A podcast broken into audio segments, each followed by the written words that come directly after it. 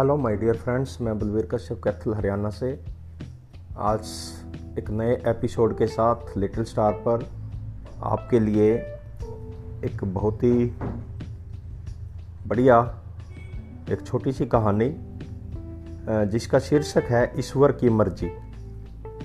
तो लीजिए, प्रस्तुत है।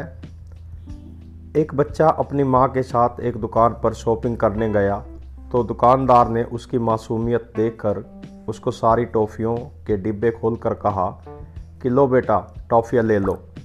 पर उस बच्चे ने भी बड़े प्यार से उन्हें मना कर दिया। इसके बावजूद उस दुकानदार और उसकी माँ ने भी उसे बहुत कहा, पर वह मना करता रहा। हार कर उस दुकानदार ने खुद अपने हाथ से टॉफ़ियाँ निकाल कर उसको दी तो उसने ले ली और अपनी जेब में डाल ली।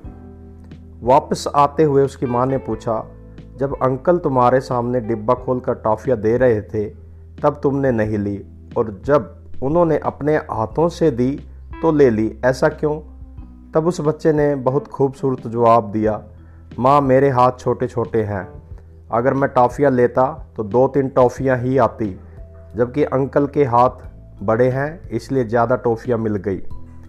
बिल्कुल इसी तरह जब भगवान हमें देता है तो वह अपनी मर्ज़ी से देता है और वह हमारी सोच से परे होता है। हमें हमेशा उसकी मर्ज़ी में खुश रहना चाहिए। क्या पता वह किसी दिन हमें पूरा समुंदर देना चाहता हो और हम हाथ में चम्मच लेकर खड़े हुए।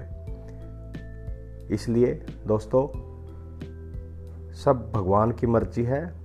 जो हो रहा है, जो होगा, जो हो चुका है हमारे हाथ में कुछ नहीं है। धैर्य रखें भगवान पर। विश्वास बनाए रखें। धन्यवाद।